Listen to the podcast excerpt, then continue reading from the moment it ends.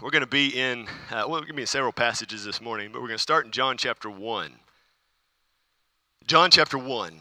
Uh, it's on page 886 if you want to use the Bible in the pew rack uh, in front of you. You know, as followers of Jesus, even as followers of Jesus, far too often we attempt to solve any situation or problem we face by ourselves. We feel as though we are equipped enough, or smart enough, or capable enough, or we're experienced enough to figure out the situation and take care of it on our own. However, we're supposed to find a better way. We're meant to find a better way. And Jesus, when he was walking around with his disciples, teaching them and, and guiding them, he was instructing them in a better way to walk around this earth, to live out this Christian life. And yet, as he's teaching these disciples who are going to go out and they end up leading the church and leading this massive Christian movement, we know so little about so few of the disciples. You know, we know the most, uh, the disciple we know the most about is Peter. We know that Peter was a fisherman.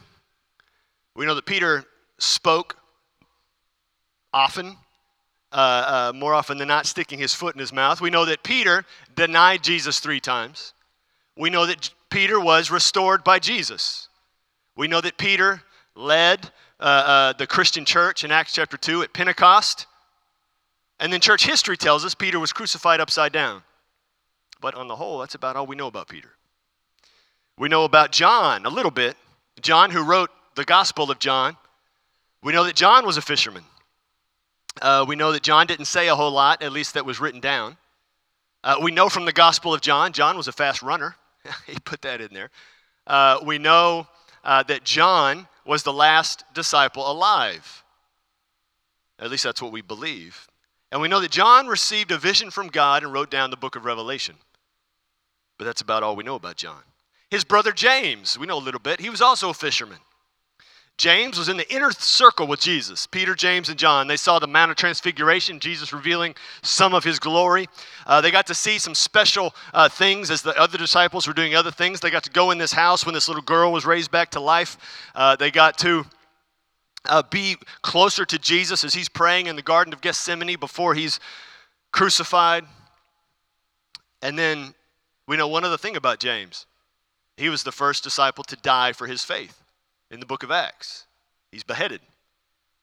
And then we've got, you know, these other guys that we don't know a whole lot about, even less than those Peter, James, and John. We know a little bit about Thomas. What do we know about Thomas? He, he, he doubted. That's what he's known for, right? He, asked, he actually asked in John chapter 14 a very famous question.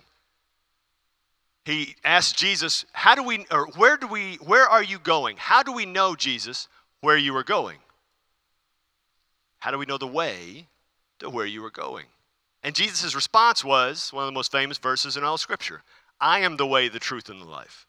No one comes to the Father except through me. But you're right, Thomas is most famously known for doubting. However, all of the disciples doubted, right? When Jesus rose from the dead and Mary Magdalene came back to them and said, He's alive, I've seen him. All the disciples, Thomas wasn't there, or Thomas was there at that point, we believe. They said, We don't believe you. We won't believe you until we see it.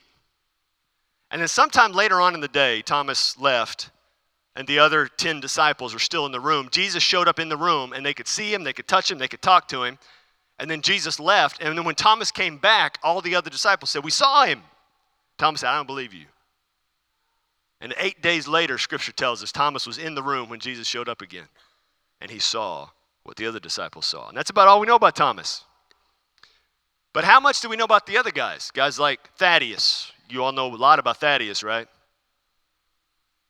All we know from scripture about Thaddeus is his name. That's it. Don't know much about the, some of these other guys. You know, you know a lot about Judas, Judas Iscariot, but there was another Judas disciple. Y'all know a lot about him, right? The other Judas. Yeah, we don't know pretty much anything about him except his name. You know, there was another James who was a disciple besides this James, Peter, James, and John. He was called James the Less or James the Younger. We know nothing about him either. But there is another disciple that we really know one main thing about. And that's who we're going to look at today. So, John chapter 1, starting in verse 35. The next day, again, John was standing with two of his disciples. Now, this John mentioned in this verse is not the John who wrote the gospel. This John is not John, one of the disciples, John who received the revelation. This is John the Baptist here, one of Jesus' relatives. His mission was to go out and, and tell people to get ready because the Son of God's coming. Get your life ready. Son of God's coming. You better be prepared because when he shows up, you got to follow him. And so that's what John the Baptist was out there doing. And as he did that, he gained some disciples of his own, guys who would follow him around and learn from him. And so, what we're being told here in verse 35 is John the, the Baptist is standing there, and he's got two of his disciples with him, and they're talking about something. Verse 36 And he looked at Jesus as he walked by and said, Behold, the Lamb of God. So John the Baptist sees Jesus and tells his two disciples, There's the Son of God. There's the guy I've been telling you about. There's the Messiah walking by. Essentially, John the Baptist is saying, Start following him. I've been preparing the way. I've been preparing you guys to get ready for the Son of God. There he is. Go after him. Verse 37. The two disciples heard him say this, and they followed Jesus. Jesus turned and saw them following and said to them, What are you seeking? And they said to him, Rabbi, which means teacher, where are you staying? He said to them, Come and you will see. So they came and saw where he was staying, and they stayed with him that day, for it was about the tenth hour. So those two disciples of John the Baptist are now following Jesus, and they go and they spend the day with Jesus. And it says it was about the 10th hour. That's like 4 p.m. In, in that day and time, at about 4 p.m., things everything would start to shut down because you, you don't want to be outside after dark. Bad stuff happened after dark, uh, in, in, especially in that region of the country. And so they would start to get settled back in their home, get dinner ready, get everybody in. Uh, uh when the sun went down, you're inside, and you don't go out again. So it's about 4 p.m. It's time to shut everything down, and they're going to spend the rest of the evening with Jesus, which they do. And so they're hanging out with Jesus during all of this time. Verse 40 One of the two who heard John speak and followed Jesus was Andrew, Simon Peter's brother. So this is the guy we're going to focus on today. Andrew, Simon Peter's brother. That's how he's defined, not just here, later on. This is Andrew, he's Simon Peter's brother. And now, John, who's writing the gospel, not John the Baptist, wants the people reading this to understand who this guy is because they would know Simon Peter. Simon Peter was the leader. Simon Peter was the guy uh, uh, who helped, you know, facilitate and preach to everybody. Uh, but here he said, This is Simon Peter's brother, Andrew. A very important guy. Verse 41 He first found his brother Simon and said to him, We have found the Messiah, which means Christ. He brought him to Jesus. Jesus looked at him and said, You are Simon, the son of John. You shall be called Cephas.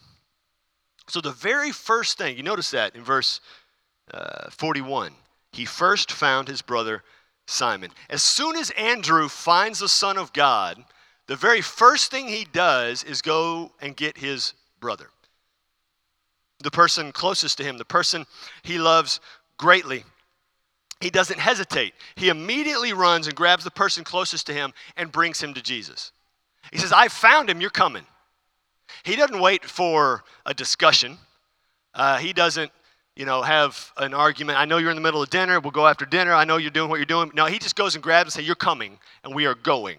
Andrew says, This is the time. Now is it. We are going to Jesus. I'm bringing you to him. And so he does. He brings him to Jesus. And Peter goes, and honestly, the course of human history is changed in that moment. Because without Andrew, there is no Simon Peter. And without Simon Peter, who leads on the day of Pentecost, who knows where we would be today? Surely somebody else would have stood up, but it wouldn't look the same. It would have been different. It wouldn't have quite been the same all because Andrew stepped up. Andrew brought Peter to Jesus. And it was because of his love for his brother, nothing was going to stop him from getting his brother to Jesus.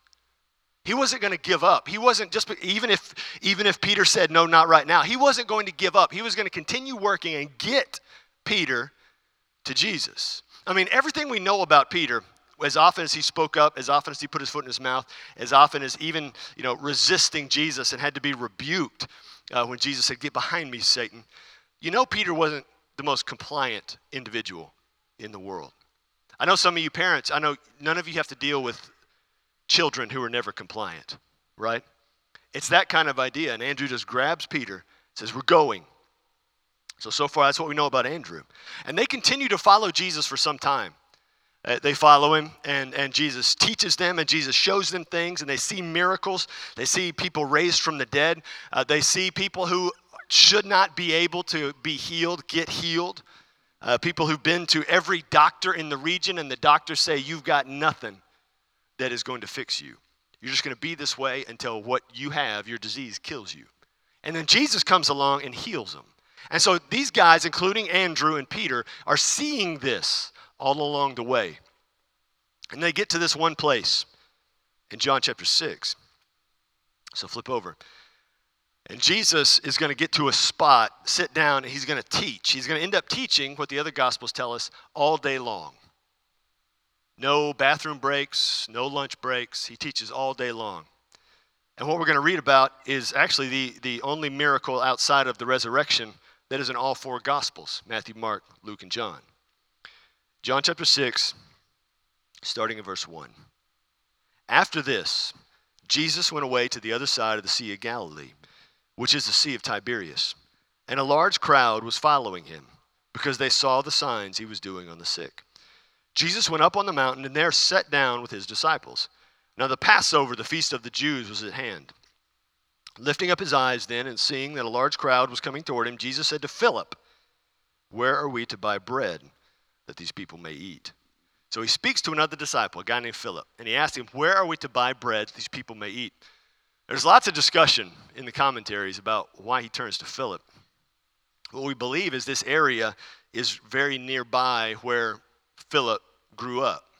There's a city nearby, we learn when Philip becomes a disciple, uh, that was Philip's hometown, and that's nearby this spot. And so Jesus turns to Philip and says, Okay, you're from here. Where can we buy bread that all these people can eat? They've got, we learn later, probably somewhere in the region of 10 to 15, possibly 20,000 people out there. And Jesus says, Where can we buy bread that these people may eat? Now, hang on, I need some water.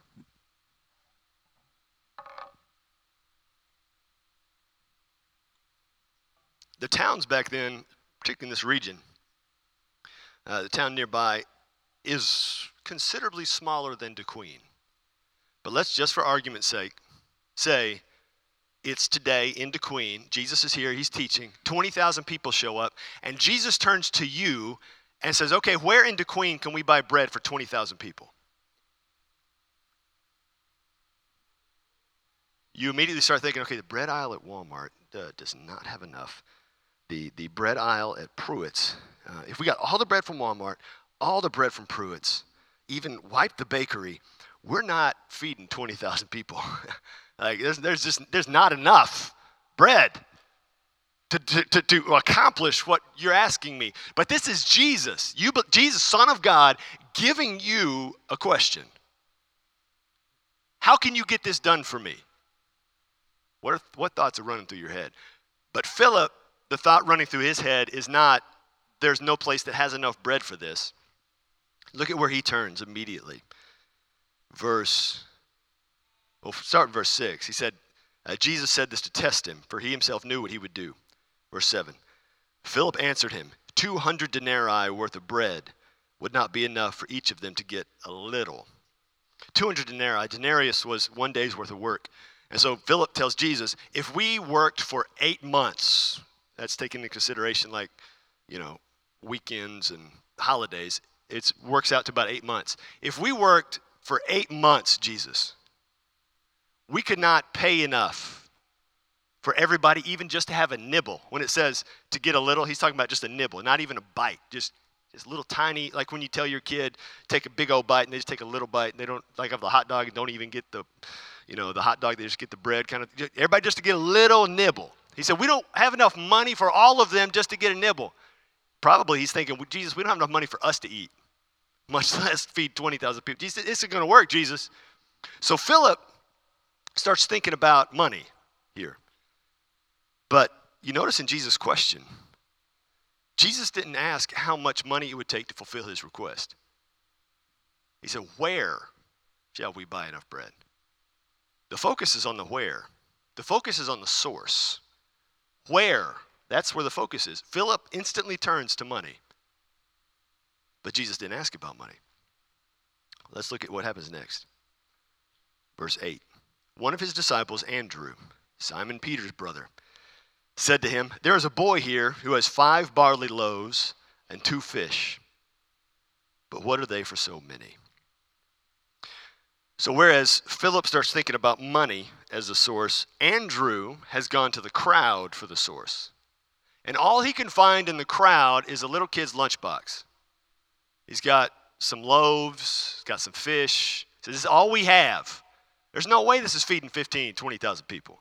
Because look at what he says. Even uh, he found this as a source. The last thing he said was, But what are they for so many? Even what he found, he did not consider it to be enough. However, Andrew did the right thing. Andrew did what he had already done back in chapter 1. What does Andrew do? He brings the boy to Jesus. He brings the boy to Jesus. The boy, now some I've heard some guys describe this as like, like, a picture of Andrew wrestling this lunch away from the kid. That's not the way it's presented in the scripture. It's almost as though the little boy is bringing it as an offering. And Andrew takes that offering and does the right thing, brings it to Jesus. But even in bringing it to Jesus, he doesn't think it's enough even for Jesus to do something with. But what are they for so many? Even for you, Jesus, Son of God, the, the, the, source here, yes, I've seen you raise people from the dead. Yes, I've seen you heal lepers. Yes, I've seen you make the blind see. But what, what can you do with this to feed all of this? Sometimes when you're looking at what you have in comparison to what you need it to do, it never seems enough. But we need to do what Andrew did. Not what Andrew said, what Andrew did, and bring what we have to Jesus and watch what he can do with it. So Andrew brings this to Jesus, brings the boy to Jesus. And Jesus says in verse 10, Have the people sit down. Now there was much grass in the place. So the men sat down, about 5,000 in number. Jesus then took the loaves, and when he had given thanks, he distributed them to those who were seated. So also the fish, as much as they wanted. And when they had eaten their fill, he told the disciples, Gather up the leftover fragments, that nothing may be lost. So they gathered them up and filled twelve baskets with fragments from the five barley loaves left by those who had eaten. When the crowd saw the sign that he had done, they said, This is indeed the prophet who is to come into the world. So they're amazed at what Jesus has done. But it all begins because Andrew brought the boy to Jesus. At, at, John chapter 1, Andrew brings someone who's close to him to Jesus. Here in John chapter 6, Andrew brings somebody who's nearby, his lunch buddy, this kid. He brings somebody nearby to Jesus. And Jesus does the miraculous. Jesus does an incredible miracle here. And just as a point of note, it never says how Jesus performed the miracle. It never even says when exactly the miracle happened. I mean, did Jesus break the bread as he's thanking God for it, and bread just starts shooting out from the bread he's already got? Or did these baskets they have start filling up? Or that, as kind of like in, in the Old Testament with the prophets, and they had uh, uh, the widow in the house, and she continued to fill these jars up with oil. Maybe as they passed out the bread and the fish, more got replenished in the baskets. We don't know. But I think that's the point. We're not supposed to know how, we're just supposed to know who. Jesus did it, Jesus did the miracle because Andrew brought the boy to Jesus. And as they continued in the, the service of Jesus, these disciples, over the next months and possibly year or so after that in, uh, uh, instance, there's one more experience with Andrew that we have. Flip over to John chapter 12, down in verse uh, well, let's start in verse 17. This is the last week before Jesus' crucifixion. This actually, this, what we're going to start with, actually takes place uh, on the Sunday, Palm Sunday. Jesus uh, comes into town riding uh, uh, on the colt of a donkey, and everybody's you know praising him hosanna. Hosanna is the one who comes in the name of the lord. And they come into town palm branches being waved like a king. And we have this uh, a scene laid out starting in verse 17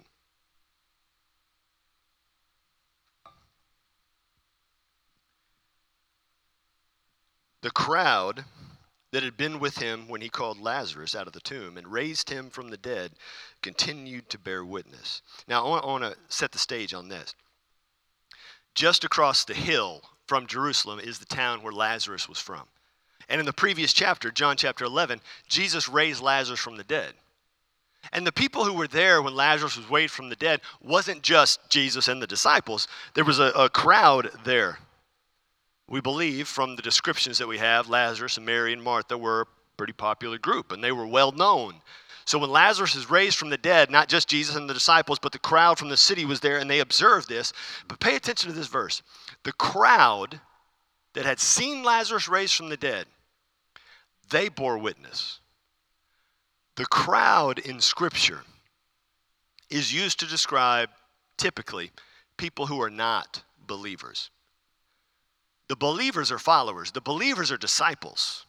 The crowd ends up, as described actually in the book of John in a previous section, the crowd leaves Jesus. But here it's the crowd who's testifying.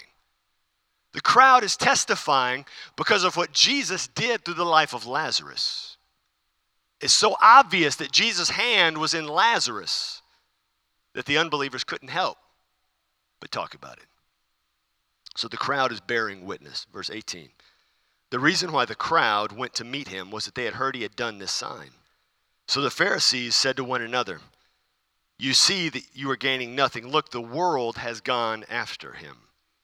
And so the Pharisees, Jesus' opponents, these guys, these self proclaimed enemies of Jesus, say, It looks like the whole world has gone after him, has followed him. It looks like everybody that is in Jerusalem is following Jesus, is listening to Jesus, is, is pursuing Jesus.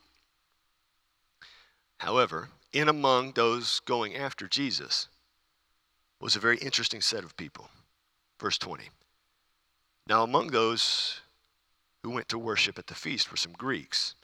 So these came to Philip, who was from Bethsaida in Galilee, and asked him, Sir, we wish to see Jesus. So some Greeks came and said, We wish to see Jesus. Now, to understand a little bit of the context of first century, you know, Judea, you have to understand, and, and we can get some semblance of it in modern America, but the underlying vein of racism that existed. Whereas it's bad in places in America and, and you experience it still, even walking through DeQueen. But first century Judea, it was everywhere. Like, like maybe some instances the way America was some decades ago, but if you came as a Greek, as a Gentile to the Jewish market, Jews didn't sell to you. They would say things to you. They would kick at you. They would throw stuff at you. And Jews did the same back to the Greeks. Greeks thought they were better than Jews, Jews thought they were better than Greeks, and they hated each other. But it wasn't just two groups, it was a whole bunch of groups. Like if you weren't from my group, I hated you because we didn't like anybody. If you weren't us, God didn't like you. And so that's the way they all treated each other. That's the way they all thought. If a Jew walked into the Greek section of the city, there was major problems. They'd get jumped. They'd get heckled. They'd get beat up and cast out if they made it out at all. And so, in the midst of this climate, Jesus is walking and talking, is interacting, is bringing the gospel. And so, these Greeks want so desperately to know about Jesus that all of that racial issue that is there, they bypass that fear and follow the curiosity they have about Jesus. And so they approach Philip one of the Jews with Jesus. Now, again, there's a lot of speculation about why they approached Philip. Philip has a Greek name, even though Philip is a Jew. But they approach Philip and they ask him, Sir, we wish to see Jesus. So you would think then, Philip, one of the disciples of Jesus, would grab these guys, these Greeks, and would take them to Jesus. But that's not what Philip does. Philip doesn't take these guys to Jesus.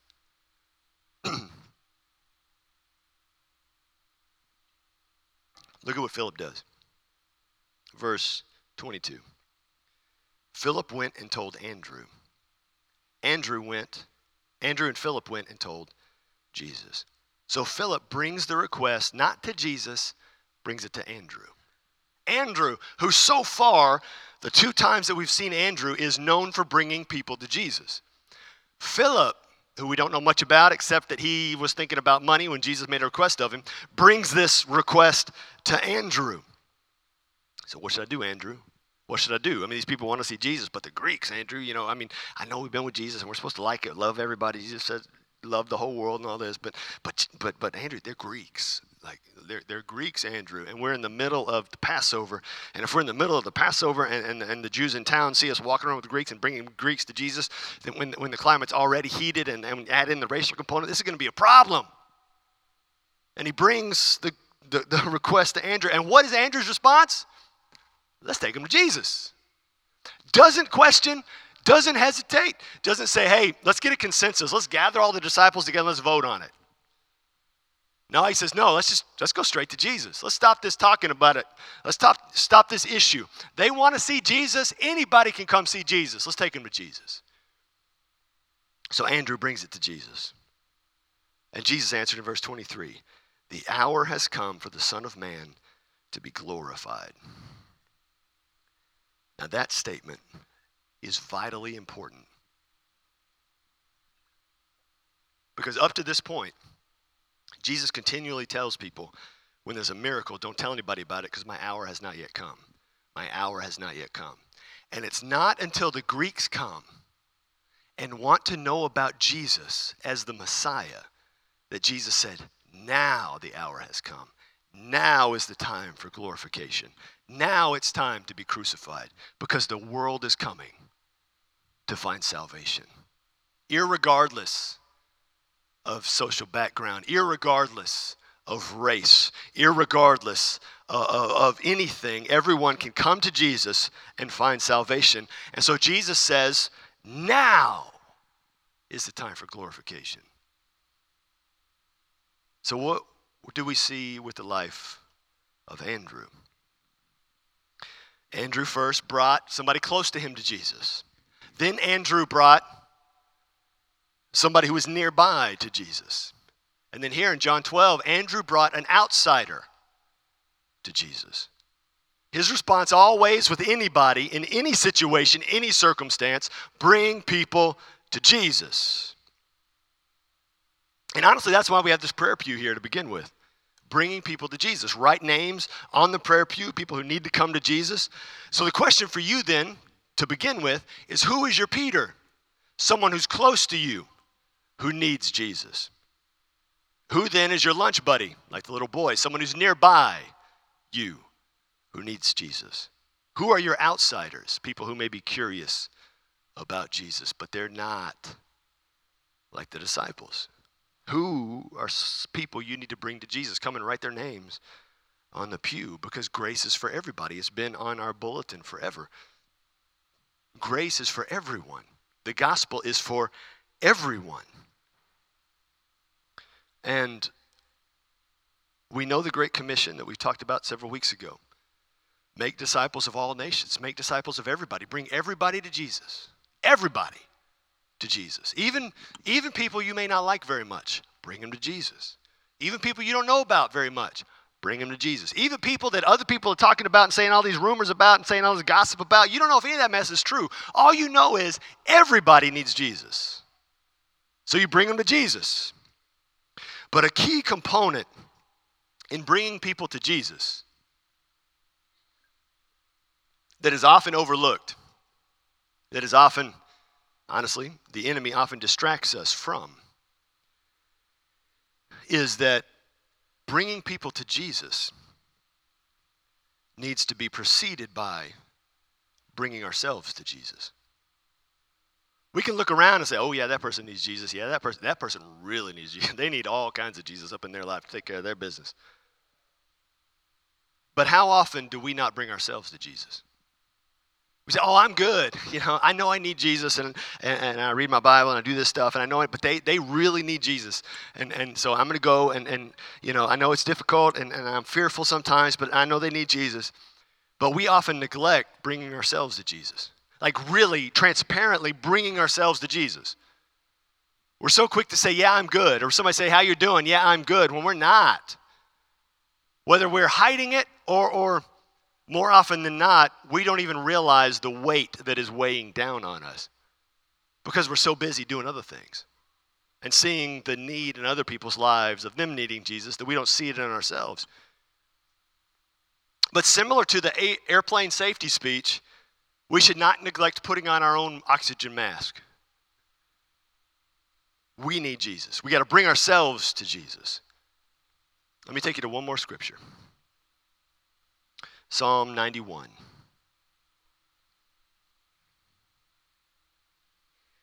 Is this in there, Alyssa? I can't remember if I added it. It's not.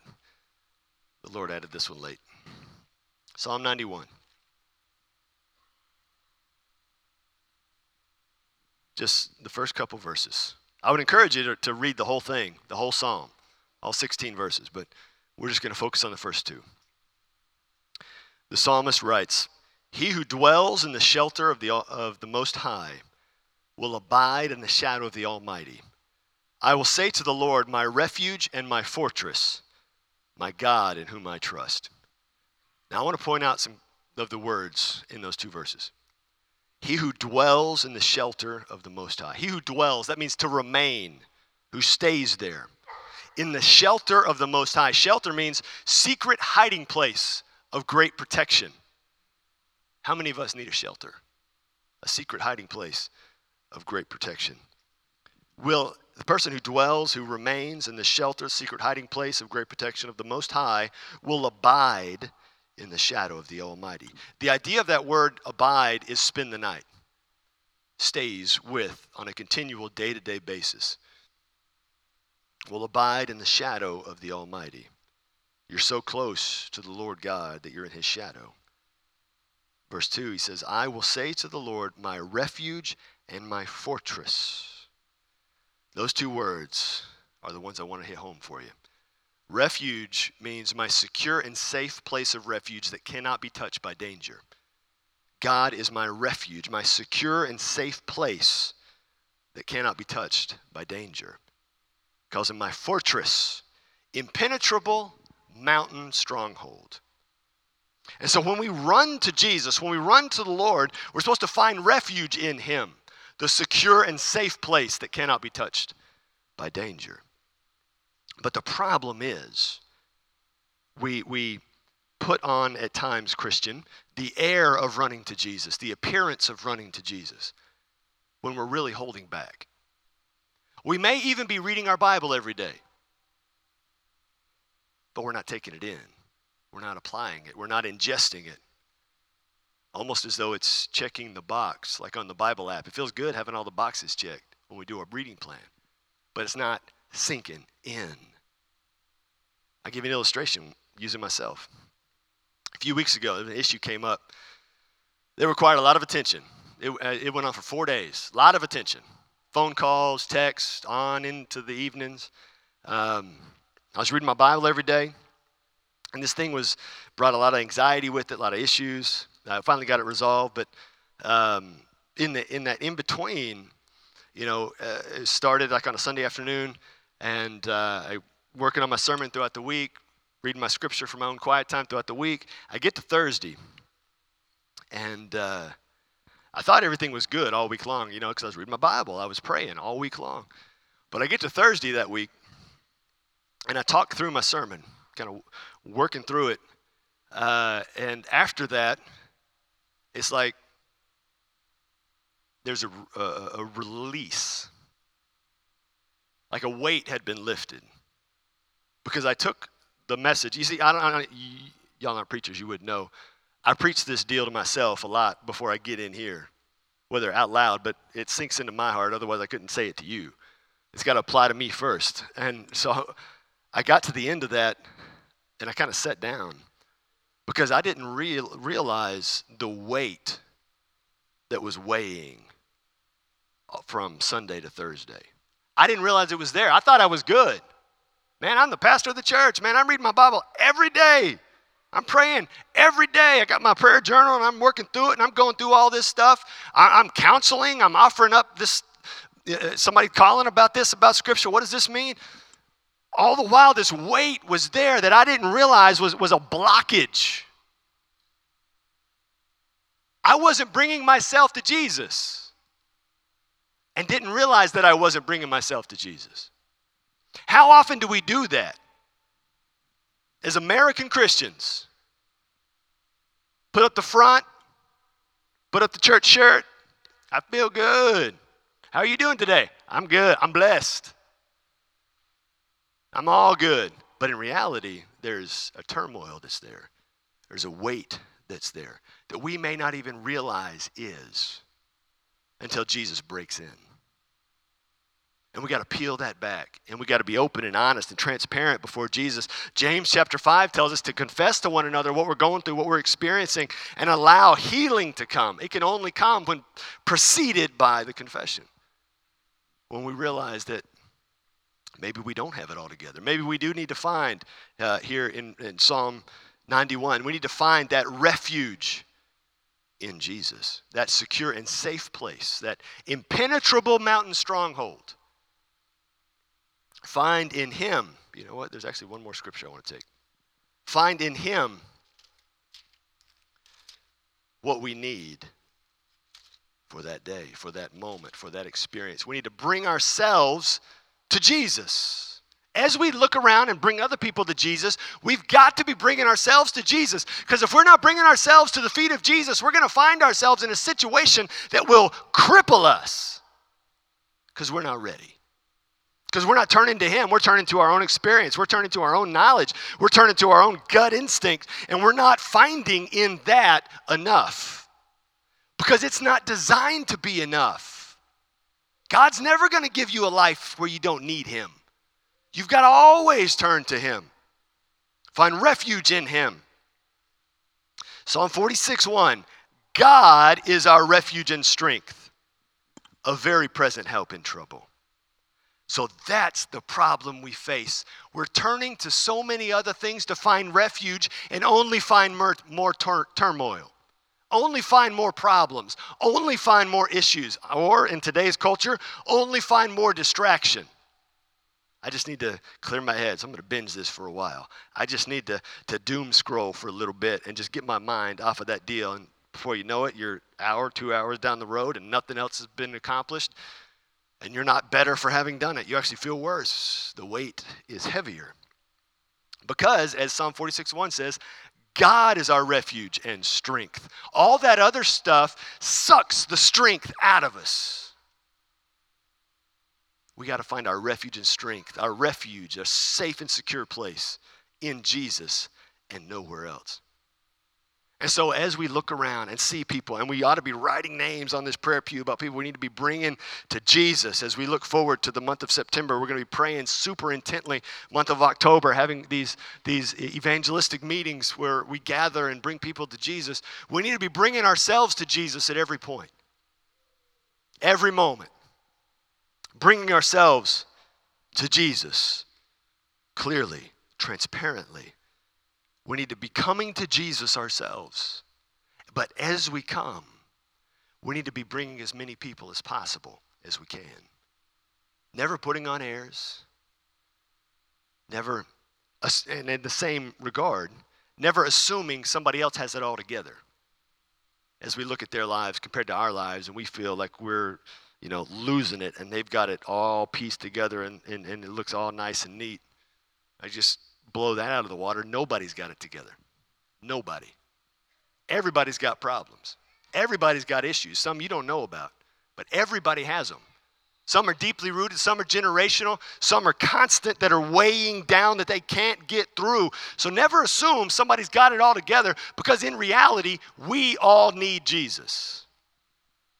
And so, as we come to Jesus, bring ourselves to Jesus, and we desperately need to be brought to Jesus, all of us, we got to be bringing everybody else to Jesus everybody to Jesus. Somebody gives you, you know, attitude, somebody gives you a bad day, somebody, you know, really messes stuff up maybe at school or at work or at Walmart and you don't know how to handle it. All you should be thinking is, man, I can't stand that person. No, all you should be thinking is, they need Jesus just like I do.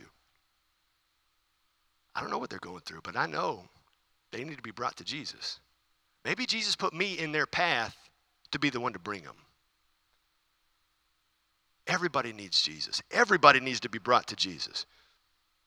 So, are you willing to bring that person to Jesus? Whether that person is close to you, like Peter with Andrew, that person is nearby, like the, the kid in the crowd with Andrew, or maybe that, that person is an outsider, like Andrew bringing the Greeks.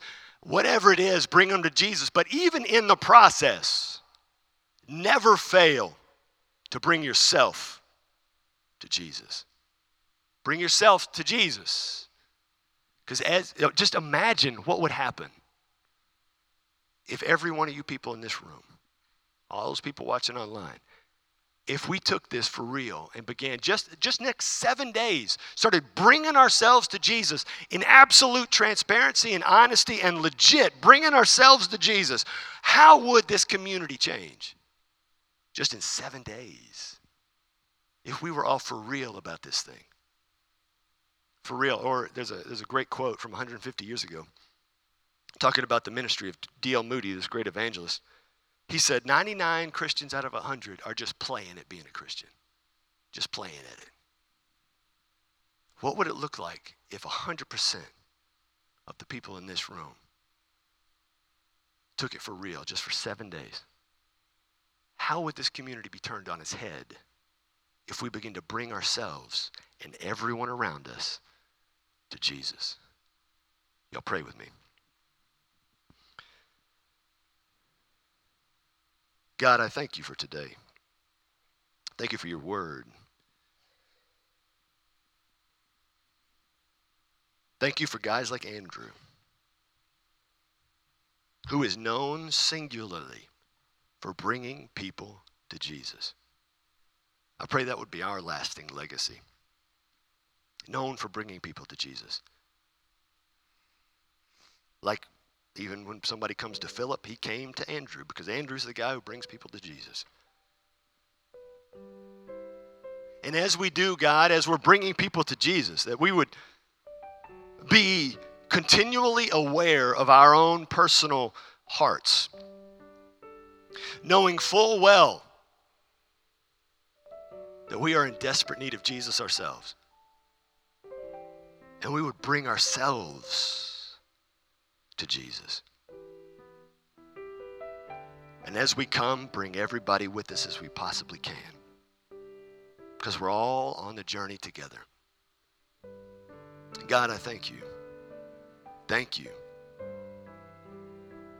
that you came for us. Thank you that you called John the Baptist, and John the Baptist called Andrew, and Andrew was called by Jesus, and then Andrew called Peter. God, I pray we would do the same today. We would be bringers in every sense of the word. In your name I pray. Amen. Y'all stand up. So, look.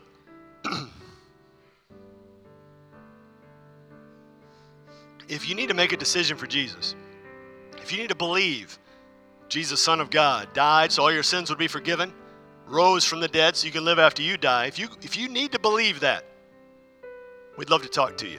Pastor Jared's right back there in the back. I'm right here at the front. We'd love to talk to you.